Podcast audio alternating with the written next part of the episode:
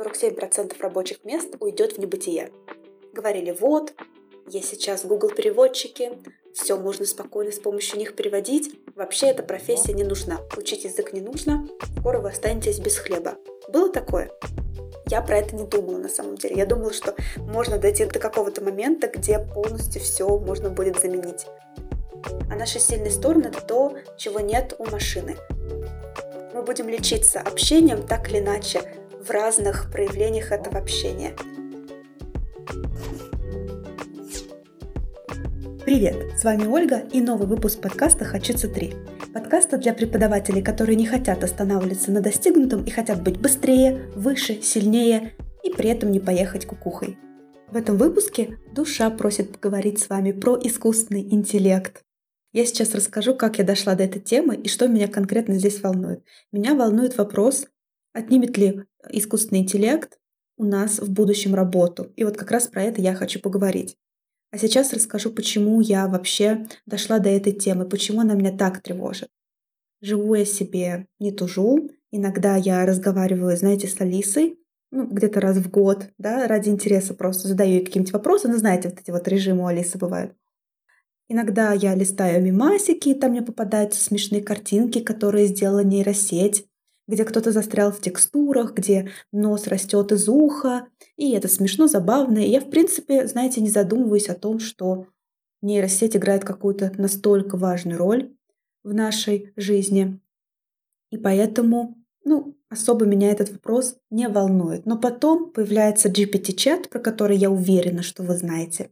И я решила тоже ради интереса воспользоваться и им и посмотреть, какие у него есть функции. Я задала несколько ему вопросов, удивилась тому, какие полные и осмысленные получаются ответы. И далее я задала такое задание.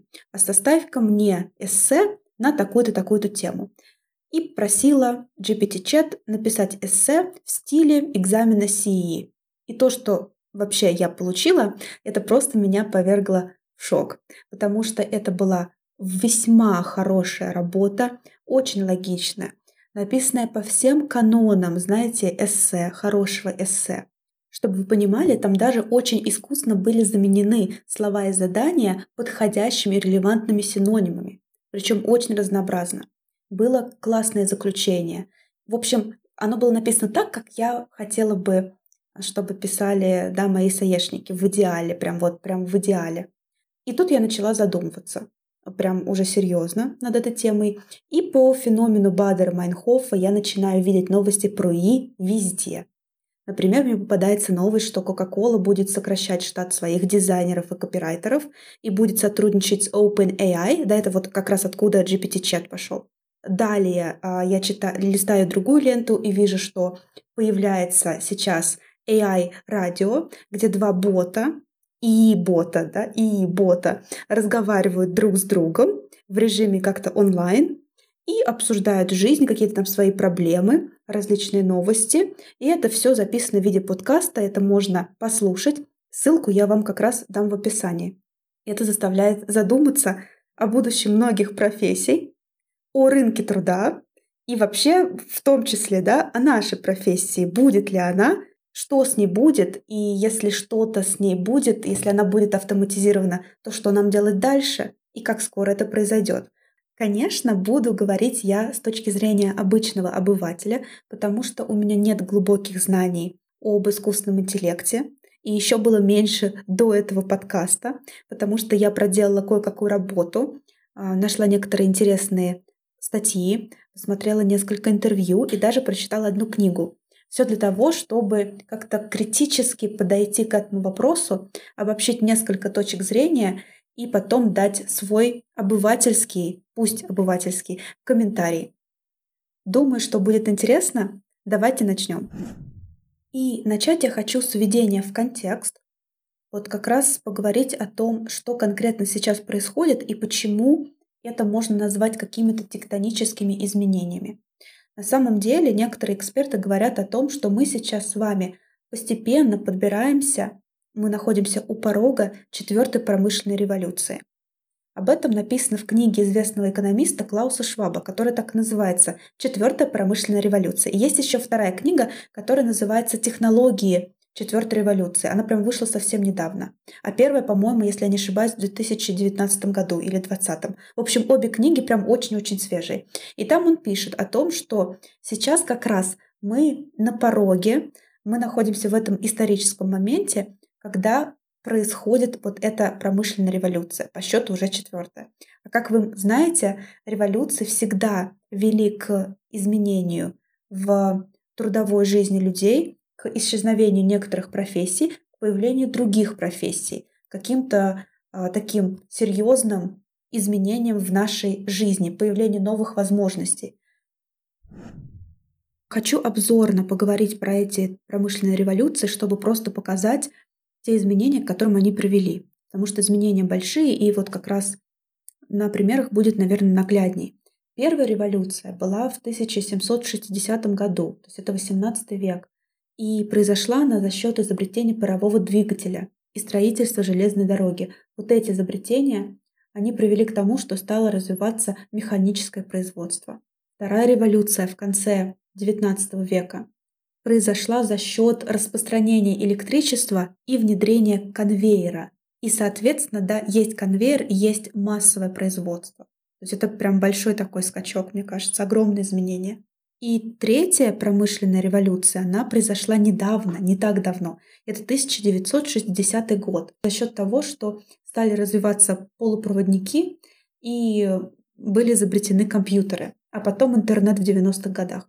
И, наконец, четвертая революция, она начинается сейчас, и она будет связана, то есть мы только на пороге, она будет связана со стиранием границ между человеком и машиной. Или, если сказать по-умному, между биологической и цифровой средой. И вот мы как раз находимся на пороге этой революции. То есть, возможно, в некоторой степени мы это все застанем. Ну что, интересно звучит? Мне кажется, очень. Однако есть два слова, пугающие два слова, которые характеризуют четвертую промышленную революцию. Это тотальная автоматизация. В Оксфордском университете, как-то там они, не знаю, как это сделали, подсчитали, что 47% рабочих мест уйдет в небытие. Оставлю вас с этой информацией. И сейчас добавлю другую информацию. Пока искала материал, я нашла сайт «Поступи онлайн», и там есть список уходящих профессий. Вот я нашла 130 входящих профессий, и это было все в алфавитном порядке, и мне очень нужно было срочно найти букву «П», потому что это сразу две профессии, которые меня волнуют — преподаватель и переводчик. Как вы понимаете, естественно, преподаватель иностранных языков и переводчик, они очень связаны неразрывно, потому что если нет переводчика, то зачем по факту учить язык, если не надо ничего переводить, да? Ну, поняли. И что я там нашла? Я нашла преподаватель автодело, просто преподаватель там нет. Хух, да? а, провизор в аптеке среди вот этих вот э, да, списка, среди списка на букву П. И, к сожалению, там есть переводчик. Чем это объясняется? Э, я чуть позже буду говорить про интервью с Андреем Себрантом. А, и вот как раз эта идея из этого интервью а, о том, что уже сейчас Microsoft использует какие-то свои программы локально, которые помогают вести переговоры а, на разных языках, при этом автоматически речь собеседника будет переводиться на язык слушающего и обратно. То есть такие программы уже есть, и они, естественно, скоро будут обретать популярность, и скоро они пойдут в народ. Это плохая новость. Теперь я думаю, что у многих преподов или переводчиков э, были друзья, или были такие ситуации, когда родные друзья, не знаю, там знакомые какие-то дальние соседи говорили, вот, есть сейчас Google переводчики, все можно спокойно с помощью них переводить. Вообще эта профессия не нужна. Учить язык не нужно. Скоро вы останетесь без хлеба. Было такое? Вот теперь они, да, казалось бы, могут немножко позлорадствовать, порадоваться, что вот, мы же говорили. А так и случилось. Однако, а, скорее всего, 90% их профессия тоже идет в небытие. Потому что, возвращаясь к книге Клауса Шваба, вот эта четвертая промышленная революция, там было интервью с академиком Джерри Капланом, который говорит, что не имеет значения, кто вы, рабочий завода, финансовый советник или вообще музыкант. Автоматизация все равно вас затронет. Вопрос только в том, когда это случится. Вот так. Бухгалтеры, финансовые аналитики, доктора, юристы, все это может быть автоматизировано в той или иной степени. Я так читала-читала, думаю, ну ладно, я буду тогда выращивать цветы какие-нибудь, уйду в какое-нибудь поле, да, куплю себе участочек и начну заниматься. Однако нет, дальше дочитала в книге, что фермеры тоже будут за бортом, так как роботы будут совершенствоваться и будет использоваться различная техника. То есть фермеры тоже будут заменены. Вот такие дела. Это была пессимистичная часть, как раз навеянная вот этой книгой. А теперь немножко перейдем с вами к более оптимистичным моментам, потому что, как вы знаете, в жизни не все так однозначно. Естественно, я очень рада, что в жизни не все так однозначно, и бывает, а, бывает очень много «но», которые тоже нужно учитывать. И как раз про них я сейчас хочу поговорить. Перейдем к более позитивной части этого выпуска. Она навеяна интервью Максима Спиридонова с Андреем Сибрантом. Андрей является директором по стратегическому маркетингу в Яндексе. То есть человек реально знает, о чем он говорит. Это важно. Для меня это действительно авторитет. Андрей стоял как раз у истоков развития интернета в России. Вообще он заканчивал МФТИ, он а, кандидат наук занимался физикой, исследованиями в области физики. И потом с развалом Советского Союза он а, сменил профессию, остался в России, но начал заниматься маркетингом. Вот так вот вышло. Там тоже очень интересная история. Все интервью смотрится, как по мне, на одном дыхании. Но интервью идет два часа, и поэтому, если вы хотите поскорее послушать именно часть про работу, то можно начать где-то с 51 минуты. Мне очень понравилось само интервью, оно как-то, знаете, немножко успокаивало меня. И там очень мудрые, взвешенные мысли прозвучали. Я хочу с вами ими поделиться. Когда зашел разговор о том, а как же подготовиться, а, а что будет в тренде через там, 10 лет, когда это все наступит. Я тоже, кстати, думала о том, когда же это наступит. Пока ничего не ясно. 5, 10, 15, 20 лет. Все это очень на самом деле сложно. И вот здесь мне понравилась мысль как раз про архитектуру, и он привел в пример Empire State Building э, в США. И ту идею, что эти здания обслуживают и меняют, как-то обновляют раз в 100, в 150 лет. И поэтому никакую умную среду а, в Нью-Йорке делать не будут вот именно рядом с этим зданием, да, вот в каких-то таких старых кварталах. Потому что здания стоят, они классные, они национальное достояние, и ничего меняться вот там конкретно не будет. Поэтому все не так однозначно, как я уже сказала. Далее. Как подготовиться, когда это все будет? Здесь очень такая классная идея прозвучала от него. Идея заключается в том, что аналитика должна пронизывать всю нашу работу. Не нужно никуда спешить, не нужно торопиться, не нужно бежать вперед паровоза и делать какие-то поспешные выводы. Когда зарождался интернет, как он говорит, да, никто не понимал, насколько это важно и к чему это приведет. Все просто работали. Здесь то же самое. Жизнь, она непредсказуемая, и мы не понимаем, как будет общество реагировать на такие изменения, какие будут, может быть, правовые какие-то затыки в использовании интеллекта. Очень много всяких нюансов, поэтому просто расслабленно работаем и особо, знаете, не заморачиваемся. Дальше. А, идея про искусственный интеллект и как он работает. Смотрите, когда я начала читать новости про Кока-Колу, да, то, что они будут использовать искусственный интеллект в создании там, каких-то своих реклам а, и так далее, я подумала, что ну все, бедные дизайнеры как-то прям даже вот за них особенно обидно, что люди творческие или там музыканты, да, люди творческие, и они так вот потерять работу. Потому что всегда обычно говорили, что если вы занимаетесь творческой профессией, то вы как-то больше в безопасности, чем те, чем те, кто занимается таким монотонным ручным трудом. Это, с одной стороны, так и есть, с другой стороны, это не совсем так. И вот здесь он дал пояснение, я сейчас хочу с вами поделиться. Он говорит, что пострадает самая такая середина. То есть те, кто занимается ручным трудом, очень-очень простым каким-то, скорее всего, они задействованы не будут, потому что просто экономически невыгодно будет их заменять машинами, то есть они подольше сохранятся. И те, кто делает что-то новое совершенно, что-то оригинальное, они штампуют какие-то одни и те же штучки, да, а, неважно, да, поэтому я называю штучки, неважно в какой сфере, они тоже останутся, эти люди, они будут востребованными специалистами.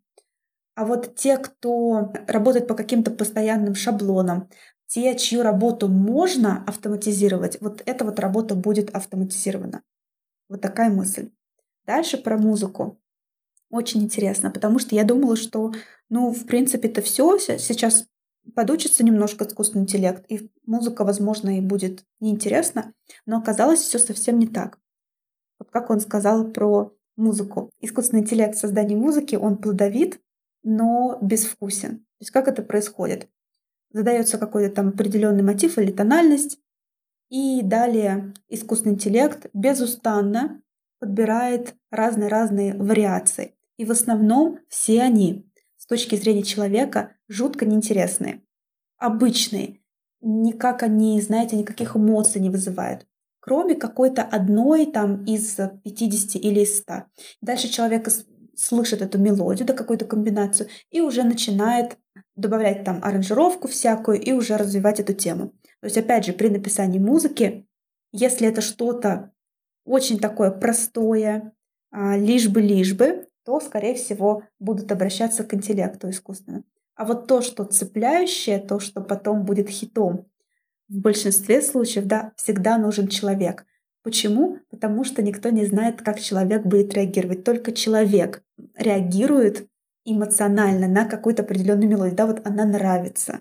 И там вот такое интересное обсуждение, потом можете это посмотреть. Я про это не думала на самом деле. Я думала, что можно дойти до, какого- до какого-то момента, где полностью все можно будет заменить машиной человека. Нет.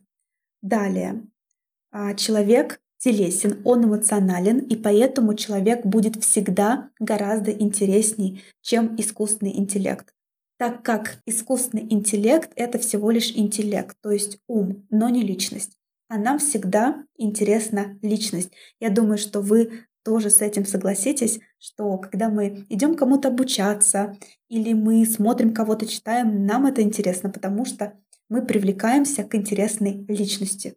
Это важный момент. И еще такая ремарка от моего мужа. Он играет в футбол на компьютере, и он говорит, что иногда он играет вместе с компьютером, против компьютера, а иногда против человека. И вот он всегда понимает, когда он играет против человека. И это всегда гораздо непредсказуемее и интереснее. Как это? Он говорит, я не понимаю, что там происходит, какие комбинации, но с человеком играть гораздо интереснее. Эта мысль очень важна для нас, потому что мы с вами относимся к профессии человек-человек. И вот мысль теперь, которая вытекает из предыдущей мысли о том, что мы работаем в сфере человек-человек. Мне кажется, это очень классная сфера, и нам повезло, что мы как раз в ней работаем. Преподаватели, психологи там, и так далее. Почему? Потому что если мы берем во внимание то, что нам придется в некоторой степени конкурировать с машиной, да, чтобы не потерять работу, то мы тогда должны делать ставки на наши сильные стороны. А наши сильные стороны — это то, чего нет у машины. Да? Это что? Э, личность, интересная да, личность, харизма. Это эмоции, эмпатия, чувство юмора и, возможно, какая-то нелогичность поведения. От того с людьми всегда интереснее. И всегда будет так, что с человеком гораздо интереснее общаться. Поэтому вот эти профессии, мне кажется, будут очень востребованы, так как э, людям будет не хватать общения. Язык, он является средством общения.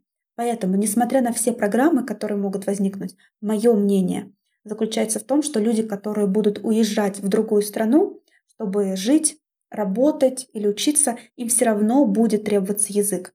Потому что все-таки хочется общаться непосредственно прямо, без каких-то, знаете, посредников, без каких-то программ. Не всегда будет удобно общаться, используя какой-то девайс. Просто, я не знаю, может сесть а, заряд на этом девайсе, и все. Я не думаю, что многие хотят попадать в какую-то такую ситуацию. Я просто себя поставила сейчас на место да, человека, у которого есть выбор, использовать девайс какой-то, либо выучить язык, мне было бы комфортнее, мне было бы приятнее, наверное, выучить язык. Поэтому язык будут учить. По этой причине. И мне кажется, по причине того, что это просто классное хобби. Почему я так думаю? Потому что люди продолжают кататься на лошадях, несмотря на то, что есть другие средства передвижения. Они это делают не потому, что нужно куда-то доехать, да, доскакать, а потому что это просто классно. Это общение с животным, это эмоции. А обучение, оно тоже дарит эмоции. Люди обучаются в группах, либо они индивидуально контактируют с живым преподавателем.